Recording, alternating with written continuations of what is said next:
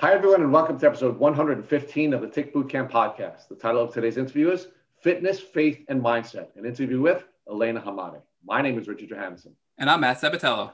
Now, we named this episode after Elena Hamade's business. This is a young woman who became sick with Lyme disease as a child, but she turned that bad experience into something positive and she became an entrepreneur and she started a business that is designed to help other people who are suffering from illnesses. But Rich, there is a sad part to this story, and that is that Elena found a rash on her leg. Her mom thought it might be Lyme disease, but they never sought the help of a Lyme professional to get a proper diagnosis and early intervention that would have prevented chronic Lyme and all of her neurological Lyme symptoms that developed later on in life. But Matt, this young woman would not allow a terrible childhood experience to keep her down. What she did is she went through a transformation She's become a healer and she's turned to entrepreneurship to help other people through their challenges. And she created this business of fitness, faith, and mindset. So, Matt, I'm really excited to introduce this young woman to the Tick Bootcamp community, Elena Hamade. Hey, Elena, welcome to the podcast. Thank you so much. I'm excited to be here. Now, we're really excited to have you. So, Elena, tell us where you're calling in from. I am calling in from Pennsylvania. And are you a native of the state of Pennsylvania? I am not. I was actually born and raised in Georgia. So, you're a Southern gal. I am. I'm a Southern girl. so, what was your life like as a gal growing up in Georgia? Growing up in Georgia, I had pretty normal life.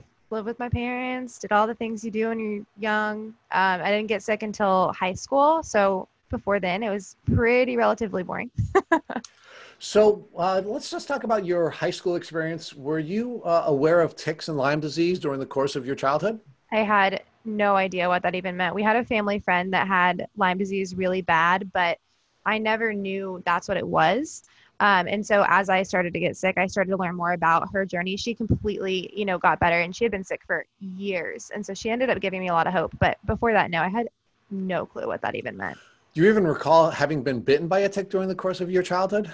No, I remember um, we had a pet that had some ticks on it one time, like years and years and years ago. But I thought that that's only animals got them. I didn't know that they could get on people or that they could make you, you know, basically really, really ill. So my understanding is that you um you actually are from two states, right? You spent some time in Georgia and some time in Pennsylvania. Yes. So my parents got divorced when I was a freshman in high school. My mom moved back to Pennsylvania to be closer to her family. And so I spent all of high school, I decided to stay. Um, and I would travel back and forth pretty frequently. And so a little bit of both. So we know that Pennsylvania has a very high um, rate of Lyme disease. When you were spending any time in Pennsylvania, did any of your relatives or family talk to you about ticks or Lyme disease? Never. Nope. So let's let's again let's walk back a little bit to your childhood in Georgia. What kinds of things were you doing, and what kinds of things were you pursuing as a young person? Meaning, what were you dreaming about? Just when I was in high school, like before. Yeah. Yeah. What were you planning to do? Um, I was a junior in high school, so it was a lot of talk about the future, about college, going on college tours, and that's what I was doing around the summer when I got bit and when I started to feel sick um, just really planning for the future. I had a boyfriend. I was just, you know, you're hanging out with friends, your typical your typical teenage girl. So, what were you planning to do when you went to college? Um, I was planning to go to a, a, big Southern school, you know, something in the SEC with football and all the exciting stuff. That was my plan. Um, I wanted to study psychology because I've always had anxiety a little bit since I was young. It just kind of runs in my family. And it was something I really loved learning about. So I was like, I'm going to be a psychologist. I'm going to go to this big school. That was my plan. All right. So you were you were planning to become a psychologist. Uh, you were going to solve the challenges that you and family members have had for, in some cases, generations. Mm-hmm. Uh, you were going to have this big school experience. And how did that work out for you? It didn't go as planned. Um, right around the time I was doing college tours was when I actually got sick. So it really changed everything of my plan. So let's talk about your illness and how your illness progressed. Uh, how did you first start to know that you were sick? So I was up in Pennsylvania and I remember having this rash on my leg all of a sudden. I had no idea what it was and I didn't really think anything of it. And it kind of grew a little bit. And I was like, this is so weird. So I showed my mom and she was like, she made a joke about it. She was like, you know, that could look like a tick bite. And I was like, what? And so I researched it. I was like, I don't think that that's what it is. She's like, well, we should check. And I was like, yeah, I don't know. And so we just kind of like let it go. It was just kind of a quick thing and we just never talked about it. Okay, well, but wait, stay there, stay there, because you really hit on something that I think is really important. So you said after you saw this rash on your leg, you called it to your mother's attention, and then you did some research. Yes. Research did you do, and what research, and what did that research lead you to do? I had no idea what Lyme disease was. So I just looked up because she said, oh, it could look like this. And so I just looked that up and I'm looking at all these pictures. I'm like, I don't think that looks quite right. Like, eh, it's probably okay. And then I clicked the information and I saw that, you know, Lyme disease, I had no idea what it was. But it was like, oh, all it is is you just take some antibiotics and you'll be fine. So it's like, okay, this is not a serious thing. Even if it was that, which I don't think it is, it's not a big deal. And whatever, if it stays, I'll go to the doctor. And it went away So you uh, you did consider Lyme disease very early on, for like two seconds. Yep. Before knew, Okay. knowing what it was, I did. And then and then um, you did some research, and your anxiety was quelled because the information that you received suggested it wasn't a big deal, and all you would have to do is take some antibiotics for a short time, and you'd get better. Correct? Yep. Okay, so tell us how it progressed from there. So then after that, within a few days, actually, I started getting like these dizzy spells, which was super weird. Um, and I remember the first time it happened, I told my mom, I was like, I'm really dizzy. I was just sitting down and all of a sudden it was like the whole room was spinning and I was like, this is crazy. And so she was like, maybe, you know, you need to eat something, whatever. And then that was the only, you know, time that that happened. And then for a few weeks, I was, I was fine. I went back home. Um, it was summertime. So me and my friends did a lot of things outside, a lot of group activities. And all of a sudden, like I just started feeling really sick, like I had a cold. And I was like, this is so crazy. Like, who gets a cold? It's hot outside. No one I know is sick. So I took med- cold medicine, thinking, you know, that's what it is. I have a cold. And now looking back, you know, that can be an early symptom of of Lyme when your body's fighting it. And it wasn't until I was going on a, re- a retreat um, with some of my friends. We were going some camp event for teenagers. I don't remember. And I was packing, and it was so crazy because I was trying to. Pa- I travel all the time. My parents are divorced, so I travel literally all the time. And I was trying to pack for this weekend, and it was weird. It was like I was trying to pack, but my brain wasn't working. Like I would pack the suitcase, and I was like, "Wait, did I pack this?" And I was like, "Elena, like, like." You, you should know what you're packing. And it was, I got so frustrated with myself. I took everything out of the suitcase three times and then I started crying because I was like, I think I'm dying. Like, I can't think straight. What's wrong with me? And I still had no idea what was wrong with me or that I was even sick. But it was like my brain just stopped working right. It was crazy. So let's just walk this back for a second. So you have a rash, you do some research, and the Mhm. research doesn't lead you to believe that you should see a doctor. Mm-hmm. Because had you seen a doctor early on and had you been diagnosed with Lyme disease, all of these symptoms that started to develop later would not have developed, correct? Correct. Well, maybe because sometimes you can even get treated and still Okay. have it, but correct. So you, you then went home. When you say you went home, you went back to Georgia. You left you left uh, the Northeast where we are, and you went back down south for Yep. your uh, for your uh, southern experience. Yeah. And it was hot, and you got sick. Yeah. Now, was there anything in your earlier research that suggested to you that you should be looking to see if you're getting a summer illness, which would then signal to you that you should go see a doctor and get treated for Lyme disease? No, because when I say that I looked at that for two seconds as a possibility, that's exactly what it was. I was standing there, I like Googled the rash. I was like, yeah, no, it's not that. Even if it was, you know, you take some medicine and you're fine. Now, did you go to see a doctor when you got your summer cold? No. All right, so you, you took some cold medication, and mm-hmm. now you're starting to get developing symptoms where you're starting to see some neurological symptoms where you're dizzy, and now you're, you're having some trouble thinking and doing things that you would almost robotically be able to do because you were a kid that was living out of a suitcase, bouncing back and forth between Georgia and Pennsylvania, and you Yeah. can't even pack your bag. Yeah. Is that something that suggests to you that you should now perhaps go see a doctor Definitely um, looking back, it is. But also at the time? at the time no and my dad and my stepmom were having you know some marital problems during that time so life was a little stressful i'm thinking of college whatever so when i start to say you know i'm, I'm feeling sick like whatever it's like oh you're anxious oh you know you're just you have a lot going on right now and you know that's kind of what i played it out in my head and then when i would talk to my parents about it that's kind of what they settled on too was oh you know you just have a lot going on no wonder you can't think straight like that's just what we thought But you've never had that kind of problem before, right? I mean, I could tell just by looking at you and listening to you that you're the kind of kid that really has her stuff together, right? So, Oh, yeah. so if you've always been that kind of kid, why did you just write it off as, hey, you know, I'm under a lot of stress. I'm concerned about going to college. My parents are separated. My dad's having a second round of marital challenges. Why Mhm. is all of that affecting your ability to think? Um, I think just I've always been, I'm the oldest, so I have four younger siblings.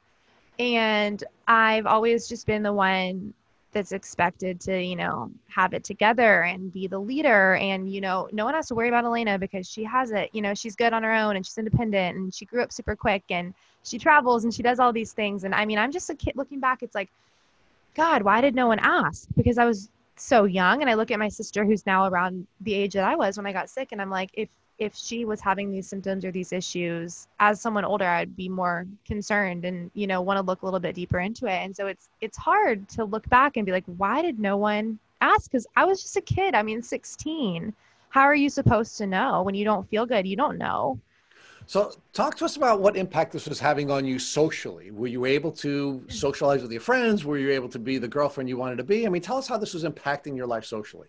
Uh, my boyfriend went to college. He was older than me, so he had just moved. So that was another reason everyone thought I was just anxious. Was it was just life changing, and um, I was always so, so social, and my friends were everything to me. I did everything with them. I was super not like the most popular girl in high school, but you know, I, I did everything. I planned the dances, I planned the events, and I knew, you know, that's who I was. I was just that's what people expected of me, and I loved, you know, I loved people going out, doing all the things. And when I started to get sick and get more anxious, I started developing panic attacks. And I've always had anxiety that always always run in my family. I'll always have anxiety, but I had never really had a full on debilitating panic attack, and that was kind of the thing that started coming next. And I got so scared of having these panic attacks when I was out that it really started holding me back from from going anywhere. So I went on that retreat when I finally got my suitcase done, and um, I remember when I came home, I was like, something's just not right. Like, I just don't feel right. I can't think straight. I feel sick. I'm anxious. Like, I just knew something was wrong. Um, and it started impacting me socially. I didn't want to leave the house. I didn't want to go anywhere. And then school was starting within two weeks. And at first, I was like, okay, thank God. Like, school's going to start. It's going to give me some sense of like a routine. And within I think I made it the first week, and within the second week of school, I couldn't even go for a full day. I was sleeping in. I was coming home early. I was. It was awful. So, where did you ultimately start your college education, and what career path did you pursue there? So this is while I'm still in my senior year. So senior year started, and all of a sudden I'm missing all of this school, and my dad and stepmom separated, so it's just me and my dad, and he love him, but he has like no idea what he's doing when it comes to, you know, single parenting. And so when I don't feel good, he's like, okay, like just take a nap, like whatever. My mom's super far away. So it wasn't until I started missing school at the time that they started to be like, something's wrong. Um, And why were you missing school? What was it about the developing symptoms that made it so that you couldn't even go to class? the anxiety was, it, it was like my brain didn't work. I would have panic attacks. I couldn't think straight. Then the symptoms quickly started to progress. So this is probably three months after getting bit. Um, and it was like my body would go numb. I would get these migraines every single day, which was just crazy. Um, my body started to go numb. I, when I would walk, I would get dizzy spells again. It would look like the world was like on a tilt, if that makes sense. And I was like, this is, there's no way this is anxiety. And so finally, my dad took me to the doctor, and my mom's like, have them test her for everything. And they did, everything's normal. I did a CT scan. Everything's normal. So what do they do? They put me on anxiety pills, thinking that's what it is.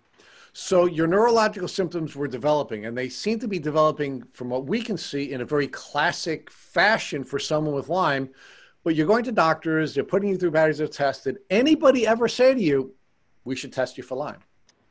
Um, so after the for getting on the anxiety pills and I was told how to take it, whatever, I start, you know, sleeping in my dad's room at night, which is really crazy looking back because I'm 15, but I felt so scared that I was, you know, gonna die, that something was really wrong. And the anxiety was so bad. And so I start sleeping in his room and taking, you know, falling asleep with my mom on the phone next to my dad. You know, she's states away when you're sick. That's who you want, you know, you want your mom. And Right. um, taking the anxiety pills and you know still missing school a lot and trying to keep up with work and i couldn't focus. I couldn't i've always been a straight a student. Graduated i ended up graduating high school and college with honors but um i couldn't i started you know failing tests. My parents were like what the what is wrong with you? You know like they're frustrated not angry at me but like no one understands. And so finally you know I think my mom started to see once everything was coming back normal and I was still so sick and I've never been the kind to ask for help. I'm the oldest. I'm supposed to have it together. She starts researching finally. And I think when she finally started looking things up about possibly what could be wrong with me, it was gave me a chance to breathe because I was like, I'm 16. I just need someone to fight for me. And when she finally saw like, oh my God, our daughter who always has, you know, her life together, like she's not okay. It finally gave me, you know, a space to breathe. And she started looking up things like, you know, MS and all these different things. And I went to the doctor and did, you know, CT scans and they're like, no, she's fine. And then was when she finally said, you know, I think what you should be tested for is Lyme. And that was the moment. So, so it was your mother's research that resulted in you coming back to the Lyme diagnosis, I mean, it's interesting yeah. that we're, we're sort of going full circle here because when you first showed the initial symptom in the rash, it's your mother that said, Hey, that looks like a Lyme rash. Now we have all these developing symptoms, and we now come to another place where your mother is coming back to where she initially thought she should be, which is having you tested for Lyme. Yeah. And she's like, You know, you remember that that rash you had and da da da. I'm like, no, it went away. And she's like, I think you need to be tested. And so I went back to the doctor again and I was tested. And of course, it was negative. so, so, what, what doctor did you go to after you had that conversation with your mom? And what test did that doctor give you? Um, I was going to our regular, you know, family doctor, and that's where I was doing just the normal blood test um, for Lyme and for everything else. And so everything came came back normal, came back negative and still on the anxiety pills, you know, doing nothing different. And that's what they told me. You know, the doctor told my dad, he like pulled him aside and he was like, This is all in her head. She's anxious. And, you know, I'm not angry with the doctor because they don't know, especially in Georgia. You know, they I can't expect them to know. But, you know, when you are sick and you are being told it's all in your head, there is no worse feeling than no one believing you. Oh, wait, did anybody tell you how inaccurate these tests actually are for Lyme disease at this point? No, and I had no idea. But um, kind of get going forward, my mom came down for a, I had a dance, and so she would come down for all the big events of high school. She would drive down, and so you know the day of um, the dance, I usually this is coming from a girl who's planned the dance. Like I planned it. You know, you should be excited, and usually this is my thing. And I remember the whole day I was like, I just can't go. I don't want to go. I don't feel good. I'm anxious. I don't want to go. And my whole family is just like, something has to be wrong with her. You know, either she's having a mental breakdown or like she's actually sick. Anyway, so my mom's like, You have to go. You have a date. You can't cancel. You have to go. So I go.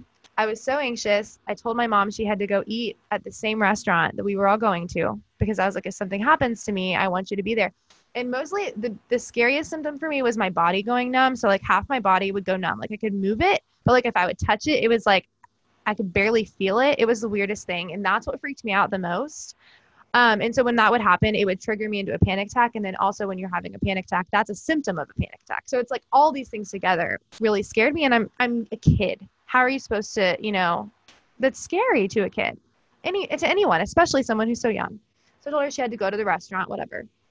So the next day, um, whatever we do family stuff, and then it was the following day school to go back to school. And she was leaving to go to drive back up here the same time I would leave for school because it was like really early in the morning. I came downstairs. We were staying um, with my aunt, and she was like saying bye to me. And I, I don't cry. I'm not emotional. I don't cry. I, when I tell you, I lost my mind. My cousins, my aunt, we're all in the kitchen because that was a normal thing. Like she would leave, we would go to school, she would drive back home. And so it was a normal thing. I lost it in front of everyone. I don't cry at all, especially in front of people. My family always has made jokes about it for years, like that I'm like stone cold because I don't cry. I lost it. I don't know if it was from being sick or just from being so fed up. And I was like, you cannot leave me. I can't. Like, you can't leave me. And that day, she pulled me out of school I told my dad, he, we went and told my dad that I was going back to Pennsylvania with her because I was You know, I had to get better. Something was wrong. We had to figure it out. And that's kind of where it all started when I got closer to, you know, starting treatment. So, Elena, what's surprising to me is the fact that, yes, you always had anxiety your whole life, but your anxiety level went to a next level post tick bite or when you got Lyme disease. Mm-hmm. And you were having physical symptoms which were making your anxiety worse. So, yes, mm-hmm. you had anxiety, but the Lyme disease increased your anxiety. And then your physical symptoms and the fear of those symptoms increased your anxiety as well. So, did any doctor at any point while you were in Georgia ever discuss the fact that maybe your anxiety was worse because you were having real physical symptoms? No, um, I was in therapy. I, I forgot to mention that. I started therapy because they said it was anxiety. So, when I got on anxiety medicine, I started going to therapy. And um, she had no experience. Like she never, she was like, oh, you know, being feeling numbness in your body. Like I didn't tell her all my symptoms. Obviously, she's a therapist, not a doctor. But I, she was like, what does your anxiety do to your body? Because it's a normal thing. And I'd tell her, and she would, you know, give me these tips and whatever, and none of it worked. And my main doctor, no, he was like, you know, anxiety can cause this, and da da da, and like that's what it was. Um, but it was horrible. Like the anxiety that I felt, I couldn't even say that it's anxiety. It was like feeling like your body is like giving up on you and your brain's giving up on you too. And it's just like, well, what what am I gonna do? You know? And so finally when I came back up to Pennsylvania, um, my mom took me to her doctor within a few days because she was like, we need to get a second opinion. I walk in, I tell her my symptoms, I tell her everything from point A to point like to the end. And she comes in the room, the nurse goes out, the doctor comes in the room and she says, Well, you have Lyme disease. I was like, What? And she was like, I'm going to tell you right now, that's what you have. I'm going to test you. It's probably going to come back negative, but I'm telling you right now that that's what's making you sick. And I just sat there, just like in shock, basically, that I had just been through how many months? June, July, August, September, like almost five months of symptoms, doctor's appointments, you know, medicine, anxiety pills, therapy. And then I take one appointment and she doesn't even have to do a blood test to tell me what's wrong with me. And as scary as it was to be told what I had, it was almost like the best moment because I was like, finally, someone believes me. Finally, you know, I have something that I can move forward with and try to get better. Prior to your diagnosis up in Pennsylvania, when you were in Georgia, did any of the medication they gave you for anxiety help you, or any of the therapy help you, or were your symptoms continuing to worsen as your Lyme developed? My symptoms got worse. Therapy was good for me. I think therapy um, is an amazing thing for anyone, but I had gone through a lot in my childhood with my parents, you know, divorce. It wasn't a pretty divorce, and, you know, thank the Lord that we're in a better place now. But I had been through a lot as a kid, and I never talked to anyone about it. And you know i'm the oldest i'm expected and, and that just plays a part is like i always wanted to be this person that had it together. I always wanted to be that person and i was used to being that person. So i never talked about that. So therapy did help me but the anxiety didn't change. And the medicine that i was given for anxiety um, one of the big symptoms is like when i would fall asleep um, i would feel like my heart started to race. And that was a really a weird symptom. So the, the medicine helped me fall asleep but it didn't change any other symptom so it sounds like in a very short window, within a few months, you developed neurological Lyme disease and Lyme carditis, where the Lyme was actually in your heart as well. Mm-hmm. Yeah. Now, when, when you when your doctor first basically told you up in Pennsylvania that, hey, you have Lyme disease, I haven't even tested you yet, but you fit the classic symptoms of Lyme disease. You you mentioned that you felt excited to finally have a diagnosis. Were there did you have any knowledge that Lyme could have long lasting symptoms, or was this just too early on where you thought this was going to be a quick fix and then back to your normal life at that point? Um, well, I think it was either her or one of her assistants that was in the room. I can't remember who it was. Said that they also had had Lyme, and she was like, "Well, still sometimes I get tired from it, and like whatever, and like whatever." And so I was so to hear from someone who had had it because, like I said, I had no really prior knowledge, but to see someone who was like actively working in their job and say, "Oh yeah, I had that. I went through it, and I, this is what I did," it kind of gave me some hope. But I didn't really know you know, that there could be a long lasting. I thought you would just take the medicine and be better. so now, what were the next steps? You mentioned that this doctor wanted to run a blood test. Did she start treating you before the results came in, or did she wait for the results of the blood test? Um, she started to treat me before that with antibiotics, and then she did the blood test, and it was negative. But she said that that could be normal because I had had it for so many months. Um, And so she treated me with one round of medicine. And then our family friend who had also been sick, she um, did like this deep list of every single, you know, um, supplement she wanted me to get. Just we went to the store and we just bought literally everything she said because she had been sick for, oh my gosh, years, like half of her life before she found out what was wrong with her. And so I just listened to everything she said, took the medicine, and then I ended up doing three rounds of antibiotics before I felt pretty back to normal. So about three months of antibiotics. Mm-hmm. And in parallel, you were taking all of these supplements recommended by a family friend. Do you recall any of these supplements and specifically what they were or any of them? I can look up a list of it, but it was um, so many. It was like a basic vitamins and then a lot of just fancier vitamin. It was all from the store. So, like, it's all stuff you can get there, but supplements that I had never heard of. A lot of things to support um, my immune system, my joints, my brain, a lot of random things that I was like, why am I having to take this? I'm so young. I should not be having to deal with this. Um, and there were probably about 10 pills that I took every day. Did your doctor up in Pennsylvania discuss with you that you should be on a probiotic and that the antibiotics could impact the good bacteria in your gut and also weaken your immune system potentially? Um, no, she said that the she did say that the antibiotics could be hard on my stomach, but she never really said anything about taking a probiotic, so that was not something that I did looking back, do you think you had such success in that three month window because of your friend's recommendation to supplement while taking the antibiotics? Oh, absolutely. I'm not that person that's like, oh my gosh, medicine is horrible and you should never take it. And I'm like obsessed with being healthy and like health stuff and all of the natural options you can do in your life. But I do think medicine is such a blessing. And um, I wouldn't change the fact that I did antibiotics. I know that there's like a lot of controversy about it, but I mean, I think that both of those things together is really what helped me. So, talk to us about that three month window. So, when you first started antibiotics, how quickly did you start to feel better? And I think you mentioned at the end of the three month window, you were pretty much symptom free, correct?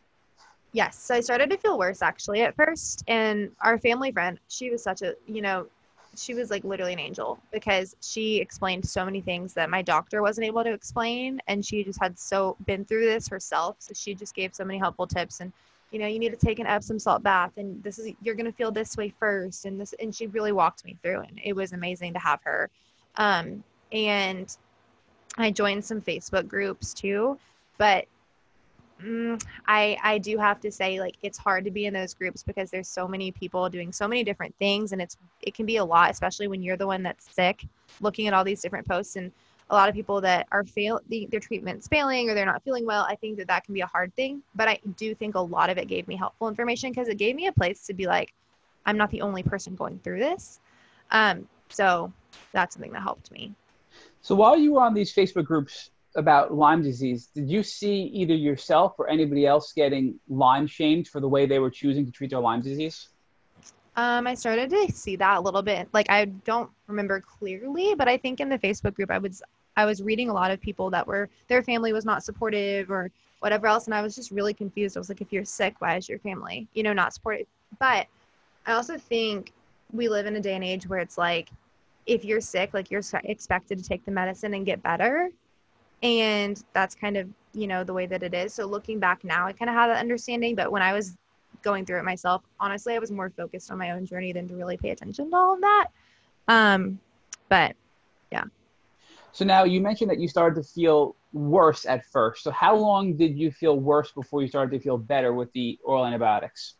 I'd say like the first month and a half, probably. Um, definitely the first, maybe even the first two months before I really felt completely better. Um, and then even towards the end, like when I was finishing up the antibiotics, there were still symptoms that I had. Like I would get joint pain and things like that. And that kind of lasted, that was the longest lasting symptom for me. But once my brain fog cleared up and I stopped having panic attacks every day, I was like, okay, we're getting somewhere. That was what I was, I was like, if I am in pain in my legs for the rest of my life, cool. If I, if it means I don't have to have panic attacks or not be able to think straight, I will take it. Um, but probably three months before I felt completely, you know, better. And in that one and a half month window where you started to feel worse, did anybody discuss with you the possibility that that was a Herxheimer reaction? Um, our family friend. Yeah, that's the only reason I knew about it. And then she told me to join these groups, and I started researching a little bit on my own. Um, so yeah, that's how I knew what that was. But I would have had no idea. So for someone that does not have, you know, knowledge of that, they probably have no idea what they think it's, you know, not working. So they're going to stop the medicine or whatever. Um, I had no idea. So it really sounds like this this family friend was a godsend who recommended all these supplements, which I I believe had a major impact on your body being able to recover with the antibiotics, and also detoxing because of the Herx reaction and doing things like Epsom salt baths and supplementation. So talk to us about these worsening symptoms. What specifically got worse? Was it the body pain? Was it the was it the brain fog, or was it pretty much everything? Um, what got worse was definitely the body pain, and I would get headaches like in the top of my head. I started getting these weird headaches in weird places. That was what um what got worse for me, and I was really tired. I was exhausted. I could not even stand up in the shower. Um, I would go from my bed to the couch and stay there all day, and then go back to bed. I was exhausted. And then once that period was over, was it like a switch was flipped, or was it a was it a slow progressive improvement in your symptoms for the last month and a half of your antibiotic treatment?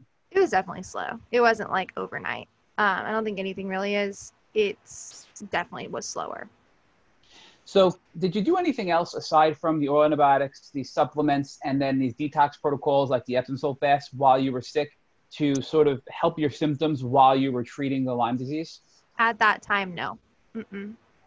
So now, now we're going to kind of fast forward to the end of this three month period. You're pretty much symptom free at this point, and now you are what? You're you're a freshman in college. Is that the time um, time frame? No, that was the first semester of high school. So then I took that. I got sick. So then September was when I moved back to my mom's, and I tried to do online classes, and I couldn't even think straight. So it didn't work out. So um, we were really nervous. Like, is she going to be able to graduate? Whatever.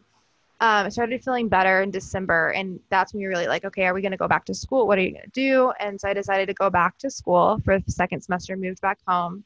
Um, and that was just the best few months of my life. Like to feel like, oh my gosh, I feel better. Oh my gosh, I'm back with my friends. Oh my gosh, I'm back in school. And oh my God, it was such a blessing. Um, that was January. So then I graduated and graduated with honors on time, and that was great thing. My family was so happy. Um, but when I was sick was when I was applying to college, and that was kind of something that was hard because I got into um, South Carolina, which is where I was going to go, and then I got into school in Georgia, and I ended up for more reasons than one, but I ended up staying um, in Georgia to go to school just because, partially because I got a like I got a scholarship, but also partially I know that it was because I was scared if I went so far that I would get sick again. Um, so yeah, that was definitely that was definitely a challenge. But um, I went to school and everything was great um, until I started to feel sick again. so Elena, in the interim between the time of finishing up your antibiotics and sort of being the, the normal Elena that you were used to before the Lyme disease, and up until the time you got sick again for college, where was your anxiety level at? Was it was your anxiety at a base level also pre Lyme disease at that point? Yeah, it was normal again. Um, I've always had like some anxiety, but it was nothing like before. I'm telling when I tell you it was like being born again. It that's how it felt. Um, yeah. So there, there, we've learned that there are many triggers for people to relapse and have uh, Lyme relapses once they've had Lyme disease as, as bad as you have had it. So do you believe that the stress of applying to college, having your your life change and now go into a new a new space and also worrying about potentially leaving your family, that all that that stress caused you to have a, a relapse of Lyme disease at that time? Um, definitely. So I went to college in August, um, and I started to feel sick again in probably January, February. So there were a good few months where I was fine, but when you're in college, I mean, I don't know if everyone's like this, but there was a lot of eating out. There's a lot of fast food. There's a lot of late nights. There's a lot of drinking. There's a lot of, you know, different things plus stress. College is hard. Um, and then just like more family stuff was going on. And it was just, I was under a lot of stress and a lot of pressure. Um, plus, I was not living a healthy lifestyle. And I think all of that kind of played a part. So, January was when I started um, getting headaches again. And I was like, no, like that's not possible. And then the numbness started again. And I was like, are you kidding me? So I reached out to my family friend. I was like, is this possible? Like, is this like, am I sick again? And she was like, it is possible. You need to go to the doctor. And I was like, oh my God. it was so scary because I was scared that I would have to go through everything I just went through again. Now, now thinking back to your first journey, was it your primary care physician in Pennsylvania who prescribed you with the three months of doxycycline? Mm-hmm. Now, when you get sick again now in college and you, you're relapsing with Lyme because of the, all the stress that you're going through in your life, did you go back to that same primary care physician or did you find another doctor to help you? No, I found another doctor um, from actually my family friend who's in Atlanta, and he was more of like a homeopathic, not completely, like he still, because he prescribed me more antibiotics because I told him that's what worked for me the first time. But he was more like, he did like the muscle test and all of that kind of stuff. Um, he didn't do blood tests, which I found a little bit strange, but I, I was desperate to be better, so I didn't care. I was desperate to catch it before it got to that point, and I was thankful that I knew that I had an idea of what it could be, you know so I went to him, um, got my appointment. He tested me. He's like, yeah, probably relapsing like this. And I had no idea like the difference between like Bartonella and like all these different things until I went to him. I had no idea. Even when I was like sick the first time, I had no idea what that meant.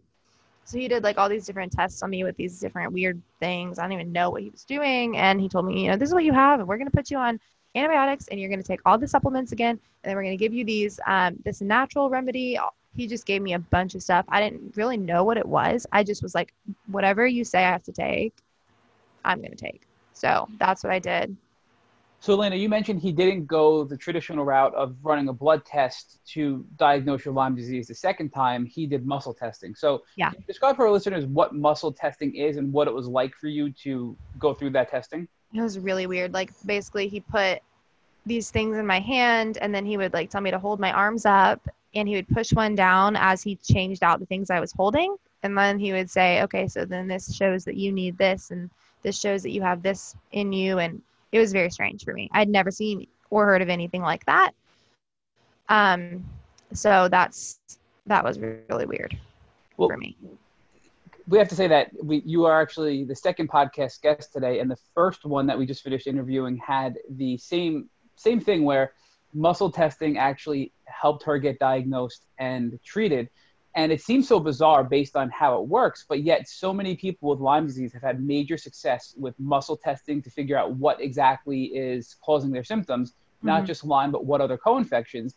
And then also using that to determine the proper course of treatment in regards to these specialized herbal tinctures to take. So it, it sounds like this was really a, an important part of your journey as well and in addition to the antibiotics and supplements you were on the first time, based on your primary care physician and your family friend's recommendation, this new naturopathic doctor also prescribed you, it sounds like an herbal tincture based on the muscle testing. Is that correct? Mm-hmm. Yeah. And now, what was that like taking that treatment? So now, were you still in college? Did you did you stop? Did you come home? And what was it like taking this this medication? Did you feel worse? Did you feel better? How, how did it work for you? I was still in college. Um, and I was just taking basically what he gave me was these things I would put in my mouth and I would hold them there for a few seconds and then I would swallow them and basically it was like building my immune system back up against whatever it was. So I was still in school, um, doing all of this and taking all of this and I honestly like it didn't seem very different because I had already gone through this once. I was just thankful that it wasn't as bad as it was, so I was willing to do whatever he told me to do and it just felt good to know that I was treating it. Um, so it was way less intimidating the second time for me personally. Did you herx at all when you started treatment the second time? I don't really remember. I don't think so because I was way better. I knew what detoxing meant, so I did that a lot. Um, and then this is around the same time I start changing my lifestyle. So I start cutting out um, a lot of sugar, a lot of drinking, eating way better, comp- like working out, changed so much of my lifestyle too. So this was a more of a wake up call of like, okay, I have to do more than just take this medicine and let this happen again.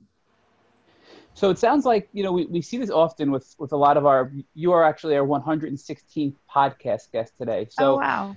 We we've seen a lot of people who have reached remission like you have, and then go back to their normal lifestyles and end up mm-hmm. relapsing mm-hmm. just like you did. Our observations here at Tick Bootcamp is that once you have chronic Lyme, you have to live an intentional lifestyle, meaning you can't go back to the life you had before. You can't stay up late, you can't drink, you can't eat the wrong foods. Otherwise, you will likely have a relapse. You have to live more intentionally and get a good night's sleep. You have to eat a healthy diet. you have to exercise and do things to keep yourself in remission. Otherwise, you have a risk of going back and getting sick, sick again. So, would you agree with that analysis that we've come up with? I think to an extent that is very true. I think I don't think that getting sick with Lyme disease means your life is is like, you know, be over and you have to you know, people if they go look me up after this and be like, "Oh my god, I have to do that. I have to work out every single day and do all this." No, I don't think that at all, but I think it's it's a blessing in disguise. Like you realize, you know, the lifestyle you were probably living before this probably wasn't the healthiest and there's so many different things you can start to do even if they seem small that can really improve your overall health and help you from you know getting sick again. Like someone gets mono you know teenagers all the time you get mono in high school and then a couple years later they get it again and they relapse and they're tired. If you think about it in terms of that like living a healthy lifestyle helps you overall. Um, it's way less condemning than if you're like well since you had this your whole life has to change or you are going to stay sick forever. I just think that when you frame it in a different way it's it just gives people more hope and can you give us more specific details about what you changed in your lifestyle to help you maintain a healthy life and not have a remission? I'm sorry, relapse with Lyme disease. So you mentioned your diet. We'll focus on that first. So what specifically did you change in your diet?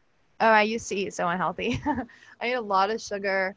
I ate, you know, I was drinking. It was in college, so I'm not like saying I was an alcoholic, but I was drinking every single weekend a lot. Um, sugary drinks, things like that. I was going to the drive through all the time. I was up late studying. I would eat, you know, candy and different things. And um, I was eating a lot of wheat and I ended up learning I was intolerant to that. So that changed a lot for me. Um, and so cutting out that and a lot of sugars and things like that, that was the biggest thing I changed in my diet. Trying to eat more fruit and vegetables. Um, overall, just a more balanced diet because I was, I didn't realize how unhealthy I was before this. Um, and so as I started moving into a healthier lifestyle and getting really passionate about health and wellness, it really was like, wow, I'm not been healthy like my whole life. I've, you know, never been overweight or anything like that, but I was not healthy in the slightest.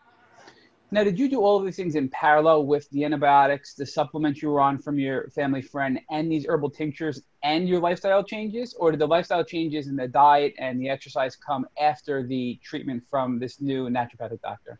Um, I started trying to eat a little bit better. I didn't completely change it during when I was doing the treatment because I didn't really have this whole passion for it. But I also started wanting, you know, I'm in college, like I started to want to look better um, and feel better about my body. And so I started working out more and things like that. So when you're working out more, it transitioned into me eating better and all of that. So as I finished the treatment, it wasn't like, okay, I'm done. And then I stopped. It kind of sparked that in me um, to make that, you know, that was my new thing. Like I loved to be healthy. I loved to cook healthy meals. And so I started that probably after. Do you think that a combination of your diet changes, your exercise, and all the supplements and treatments you got from your naturopathic doctor bolstered your immune system, and now your lifestyle changes long term have strengthened your immune system enough to keep the Lyme disease bacteria at bay, so you can live a symptom-free life and and not have to worry about getting sick again? Well, that's the hope, right? Um, I think, well, I got a concussion back in Janu- last January, not the one that just happened, the one before that. And I got a, con- or December, I got a concussion.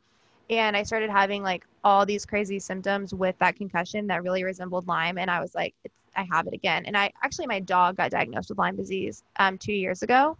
Uh, he wasn't sick. He just went to the vet and they do all those random tests. And they're like, yeah, well, you know, your dog has Lyme disease. They bring me the paper and they're like, well, I'm not sure if you've heard of this, but they hand me this. And I'm frozen. My world completely stopped. I swear it was like I thought I was going to pass out, never passed out, thought I was going to. Oh my God, it was absolutely horrible. And they put him on Doxy and like he was, he never had a symptom. He was totally fine. Um, but whenever, so then that was in September. So a few months later, I get a concussion and I start having these weird symptoms that go with the concussion. And they reminded me a ton of, of my Lyme symptoms. And I was like, oh my God, I have Lyme again. Like I just know I have Lyme again and I was so scared. I went to the doctor and I had a concussion, obviously. But they were like, oh, you've recently had mono also.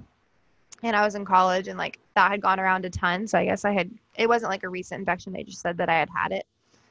And, um, but the fear of it being Lyme again, I don't know if that ever goes away. Like, I really don't know if that's ever going to leave me.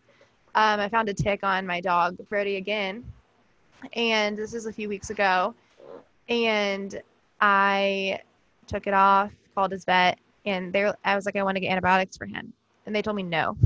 so I called them literally like 20 times. I was like, yeah, I'm not going to stop calling until you give me the antibiotics. Like, I don't care if he's, they're like, well, if he's sick, you bring him in. I was like, no, you don't understand. We've already gone through this. So you're going to either give me the antibiotics or I'm going to call someone that's going to give them to me. So they gave them to me. Um, I don't think that that fear ever goes away. And I know that like every tick I mean, I have friends. I've had so many friends, seriously, in the past year that have gotten ticks on them. And you would think after knowing my story and what I went through, they would be like more scared. They always come to me and they say, Oh my gosh, guess what happened? They tell me. And I'm like, Go to the doctor and get medicine. Even if you're not sick, just get on some antibiotics for a little bit just to prevent whatever. No one listens to me. But so you, go ahead. So, Lena, you brought up a really good point that that fear is real for many people with Lyme disease. That that fear of of getting reinfected or that fear of having a relapse. So what what would you recommend for our listeners as as things you've learned to help deal with that fear and anxiety and worry about either getting reinfected or having a relapse of Lyme disease? Don't ask me about fear of being reinfected because I still refuse to hike. I still refuse to I mean I'll hike, but like on the trail, like when me and my family go hiking and I'm there, they know that we are staying on like the pavement. I don't go fishing. I don't do a lot anything tall grass, still no there's things like that that I don't think are ever going to change. And I've accepted it. I have stopped telling myself, you know, get over it. Just, you know, whatever. I I know like Lyme disease is a real thing, so if I can prevent myself from getting it or my, you know, my dog or my friends or whatever, I'm going to do what I can. And for me that's something that I don't do still. But I think I've accepted also that that fear is always going to be there and I've learned to respect it and stop being hard on myself. If I had a friend that had gone through what I had gone through and they were scared to go and talk like in the woods or do whatever like a, a normal person that had not been sick would do, you wouldn't look at your friend and be like, get over it, you know, like just deal with it. You look at your friend and be like, you know what, you went through something really hard and I totally understand and whatever. And I've learned to kind of give myself that same, you know, respect. And I've also kind of understood now if I was to get sick again because the fear is always there. And I think it always will be. And I've accepted that. And I've also told myself, you know, if you were to get sick again or have symptoms again, like I did when I hit my head and all that happened, it's like you know what you're looking at. You know, Lyme disease is not this con- confusing concept to you anymore. You know what it is. If you got a symptom again and you thought that's what it was, you can go to the doctor. And so, like, I try to talk myself like a little bit to like lessen my anxiety with that. Um, but I think the fear will always be there. And until you go through something like this, you're not going to understand. I know my family doesn't get it. I know my mom gets so annoyed when we go hiking and she's like, let's just go. Like, did? I'm like, no, I can't. I can't. I like literally cannot. Um, and I know she gets annoyed and I'm sure there's people that are like, oh, is she ever going to just get over it? No, I'm not because what I went through completely changed my life. And yeah. Elena, you hit on a really key part that I think is so important for everybody who suffers from Lyme disease, and that that that really that tip is to not be so hard on yourself. And mm-hmm. oftentimes we are so hard on ourselves, and we've made such great progress, yet when you're when you're stressing yourself out and you're being hard on yourself because of the things you won't do and because you can't get rid of that fear that's sort of baked into you you then actually are making your, your your body weaker and making yourself more susceptible to a relapse so i think that you have been successfully able to implement that in your life and you should be proud of that i think it's a really important tip for everybody listening is we need to be more patient and compassionate and caring with ourselves and not be so hard on ourselves but yeah. i do want to go back to your your concussion so you mentioned that you had a concussion and you had symptoms that were similar to your lyme symptoms mm-hmm. so were those symptoms lyme disease or were they just symptoms of the concussion that went away after time uh, they ended up going away. So I um, hit my head, and then I started having like these crazy symptoms like headaches and all of that again, obviously. And so I got like MRIs done and all these different tests done and whatever. And then I ended up going to um, a doctor who is not the same doctor for my Lyme. I actually did go to that same Lyme doctor originally. Let me let me forget that part. So I went to that doctor again. And he was like, We're gonna muscle test you again. And he's like, Okay, so yes, you have this and you have this and you have this. And here's all these medicines and you need to do this. And like I was freaked out because I was like, holy crap, you know, I have Lyme disease again. So then I like found this, I was like obsessed with it. I was like, oh my God, this cannot be happening again. So I found this um, lab overseas. I'm sure a lot of people know about them, but they, you like send your blood to them overseas and they test it in a different way than they do in America or whatever. So I did that and they sent back like, yes, you, your body has been fighting these bacterias, you know, for however long. So I'm like, oh my gosh, does this mean that I have it again? And so I just couldn't let it go. And I was like, you can't communicate with those people. They basically you send your blood and then they send you the results and that's it. They're not, you know, working with you. They're just testing your blood. So it's like I have to find a doctor that's going to listen to me, that's going to t- blood test me. You know, but you know conventional doctors, most of them they test you with that one test and then that's it. I was like I need to find someone that can can help me. And I researched everything I could.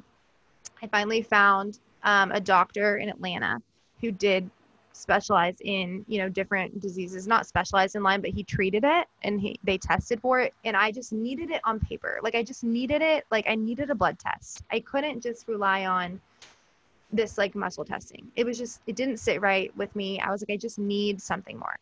I went to this doctor. It was the best decision i ever made um, they were the kindest people. They were so smart. They had such a good track record of treating people. And it was the first time I felt confident in a doctor. Like the first doctor that diagnosed me, I was like, thank God, um, years ago. But this doctor was the first time that I was like, oh my gosh, I feel like I can trust this person and they know what they're doing and they listen to me. And it was amazing. So anyway, they test me and they, my Lyme test came back that like the past, like I'd had it, definitely had it in the past. But a lot of the things that I was told I had with muscle testing, I didn't show any signs of on this blood test. Whether that's true or not, I don't know, but certain things did come up. So I'm like, it would have probably shown that because a lot of the stuff, whatever. That's when I found out about the mono because I had not test been tested for mono before. And that was the most recent infection that my blood was like that was in my blood. So some point in college in the past few months I had gotten it. Um, but the main symptoms are from the concussion and then also with being, you know, really healthy and really fit and my diet or whatever, I was also lacking in high in certain vitamins and low in others. So my body was kind of out of whack just from a mix of things. Um, and so the li- the Lyme, the fear of that being what it was was so scary to me. So finding a doctor that finally listened to me and like actually was not just trying to, you know, do the blood test so I would shut up and be done with me. Like they actually cared about the whole history. They asked every single symptom I had had over the past however many years. Oh my gosh, finding a good doctor is the best thing that you can do for yourself. Yeah, Elaine, I think you hit on another really important part that it's not very cut and dry when it comes to diagnosing Lyme disease, even to see if you have a current infection versus a past infection. So mm-hmm. you had gone for muscle testing and it indicated you had all this stuff active that had to be treated again. Mm-hmm. Then you shipped your blood overseas and it came back, yes, you have active infections that need to be addressed, but in your core you felt that there was something else going on and you you needed to go and get confirmation. Yeah. You went to this this this this this new doctor who ran additional blood work and it came back that you just had past infections with all of these tick diseases and and um, mono. So mm-hmm. now based on that, do you think what what is your personal thought? And of course, there's really no clear answer right now, but what is your personal thought on muscle testing? Do you think it was accurate the first time or mm-hmm. I should say, the second time you had you relapse when you relapse, and not so much the last time you got the muscle testing, or you think it's just not a perfect science yet? And and how would you recommend it to others if you would? Hard question. I am very science based in many ways, but I'm also, you know, open to other things. So I kind of fall in between. I think I'm very thankful for it because the first time it opened my eyes to a lot of things that I had never even heard of, like the difference between the bacteria. I didn't know that existed before I first got that. Um, but the second time, you know, that I did it when I had my concussion, it was just like I just didn't feel like what he was. I, I don't know. It was just like I just needed something more. Um, and so I'm glad I put. That's another thing. Like you have to advocate for yourself when you have something like this, which is what's so hard because when you're sick, you know, you're sick and you don't want to have to do that, but you have to. And like, it just didn't sit right with me that, you know, he's telling me all, I was like, I just want to be tested. I just want someone to test my blood and tell me what's in there. And obviously the main Lyme disease test doesn't work. And I was like, I knew I needed more. So I paid for my blood to be sent overseas and for them to check, you know, whatever. So that didn't show that I had like active infections. It showed that I had definitely these cells in me that I had fought this at some point. Um, but I knew I still didn't feel good. So, so I went to the next doctor. I was like, I need someone to test me that I can actually talk about this with. And so I brought in my paperwork, I brought in everything. Um, and that's when I found out about, you know, yes, you had Lyme in the past. These are past infections. This is what you have most recently, blah, blah, blah.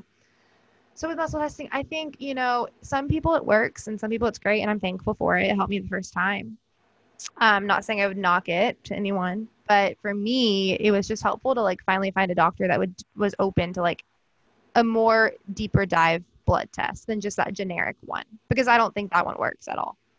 And this is just another another really important lesson. I mean, you keep giving us lesson after lesson after lesson here Oh, to, to trust your gut, right? I mean, Mhm. you had you had your somebody who had helped you the first time with muscle testing tell you that you needed to go a certain route, but your gut was telling you differently. You Mhm. your gut was right. You now go you you go into this other doctor for the for your blood work, and you decide you're just gonna. It sounds like just balance out your vitamins. From working out, you had to you had too much of so, some Mhm. levels and and too low of other levels. You balance out your vitamins. You don't treat the Lyme and co-infections the way you were recommended to with the doctor who muscle tested you, and yet you still get better. Correct? yeah. Um, I think, you know, it was when you told me that I was going to, I did not want to do any of the, when I was scared that it was Lyme and I went to do those tests at first and he told me, yes, this is what you have. Um, I was like, look, I'm not, I'll do the herbal stuff. That's fine if that's what you want me to do. But look, I want, some, I want some medicine. Like I want that. I had done a bunch of research of like different medicines. Like if this is what it is, I want to do this, this, and this. And he's like, well, we're going to do like a natural. Th-. I was like, no, no, no, we're not. Like I want, you know, I was just so scared that this is, has was happening again. And um, it just didn't feel right to me. And I was like, I just need, if I could see it on a blood test and it would tell me this is what it is, I would be like, okay, yes, I can do that. I'll treat this. Um, and so when I went to the next doctor and I got those blood tests back, and they were like, okay, no, like this, you did have Lyme, but that's not what you have now. You have, you know, a concussion, and you also recently have had this infection, and um, and plus your your body's out of whack, and you need to do this and this and this.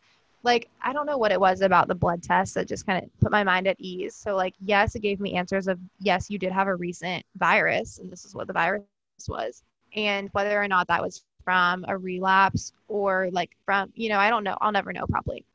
But it just put my mind at ease a lot and like gave me a better plan. And so just trusting yourself and like if you feel like you need more answers and get them. And like if you feel i think getting multiple opinions is really important also which can be hard because it's expensive um, to do that when you have something like this because a lot of doctors aren't open to treating it or know anything really what to do but yeah i think i just went off on a tangent Nope, that's a, actually a really, really good point right there. Is your doctor who did all this muscle testing most likely was not covered by insurance, and and likely many of your other treatments and doctors are not covered. So, you thinking back, could you could you estimate how much money you had to spend out of pocket for all of your doctors, your treatments, even including your supplements that you had to buy just to God. supplement your antibiotics?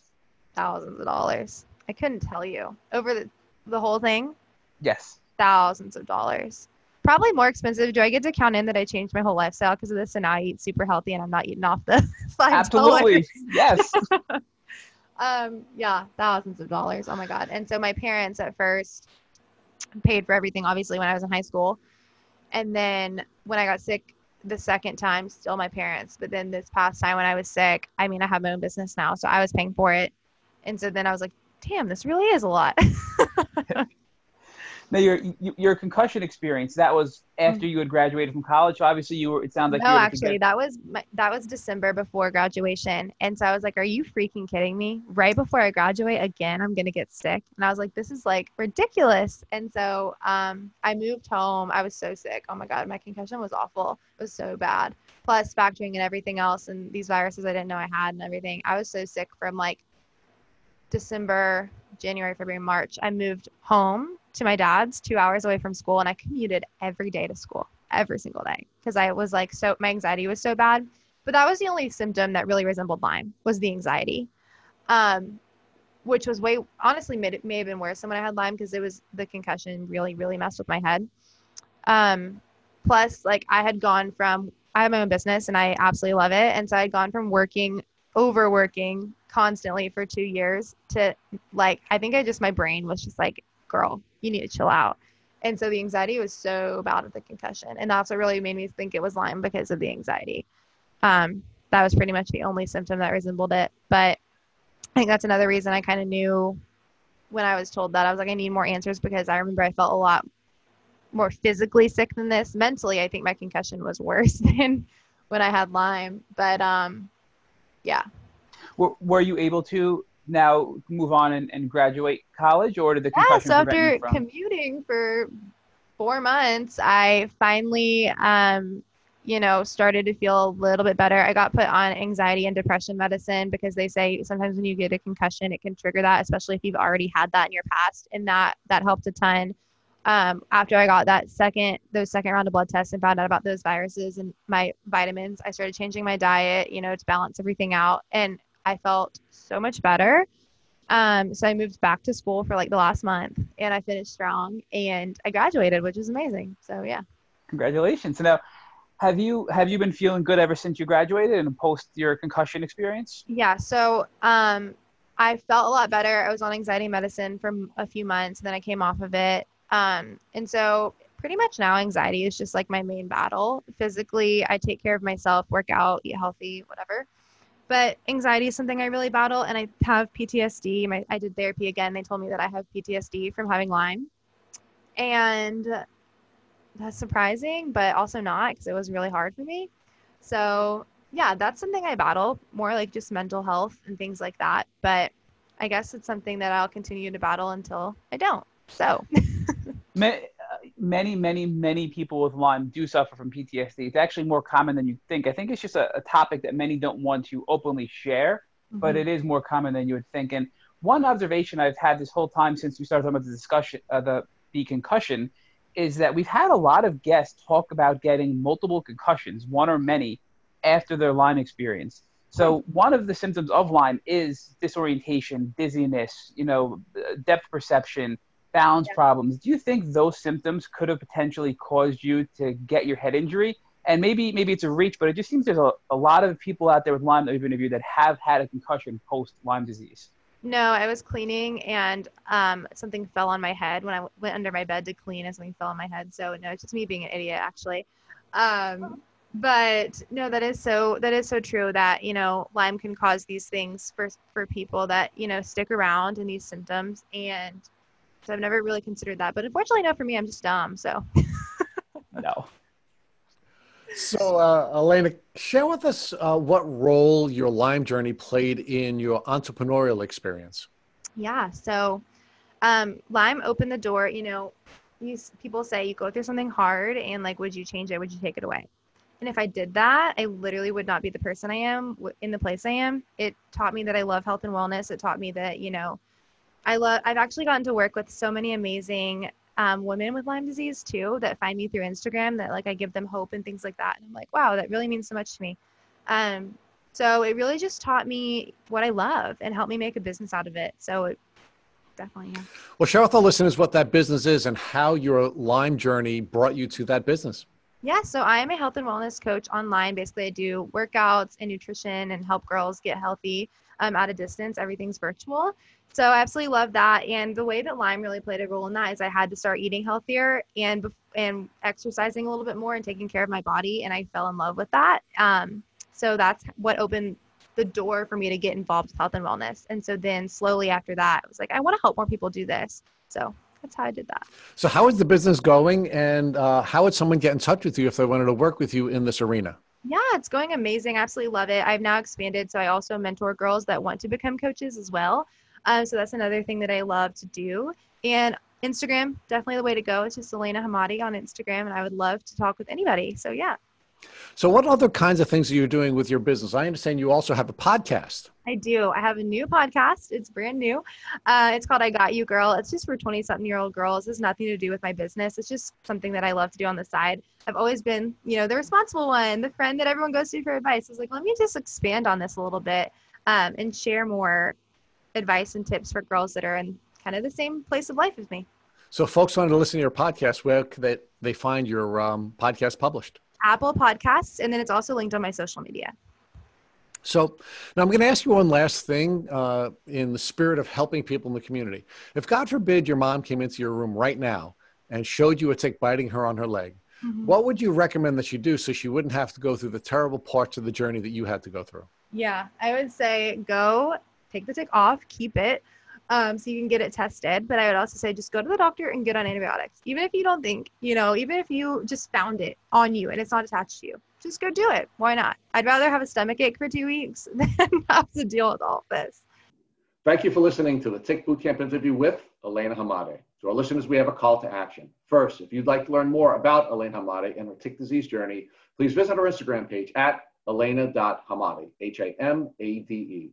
Second, if you enjoyed this episode of the Tick Bootcamp podcast, please share with your friends by using the social media buttons you see at the bottom of the post. Third, Tick Bootcamp has created a Tick Bite Blueprint that has been inspired by the information that has been shared with us by past podcast guests. We urge you to visit our website at www.tickbootcamp.com to view the blueprint. Please note we would appreciate any input or improvements you would like to offer. Fourth, don't forget to subscribe to this podcast on iTunes, Google Podcasts, or Spotify to get the automatic episode updates of our Tick Bootcamp podcast. And finally, please take a minute to leave us an honest review and rating on iTunes or on our website. Thank you for listening.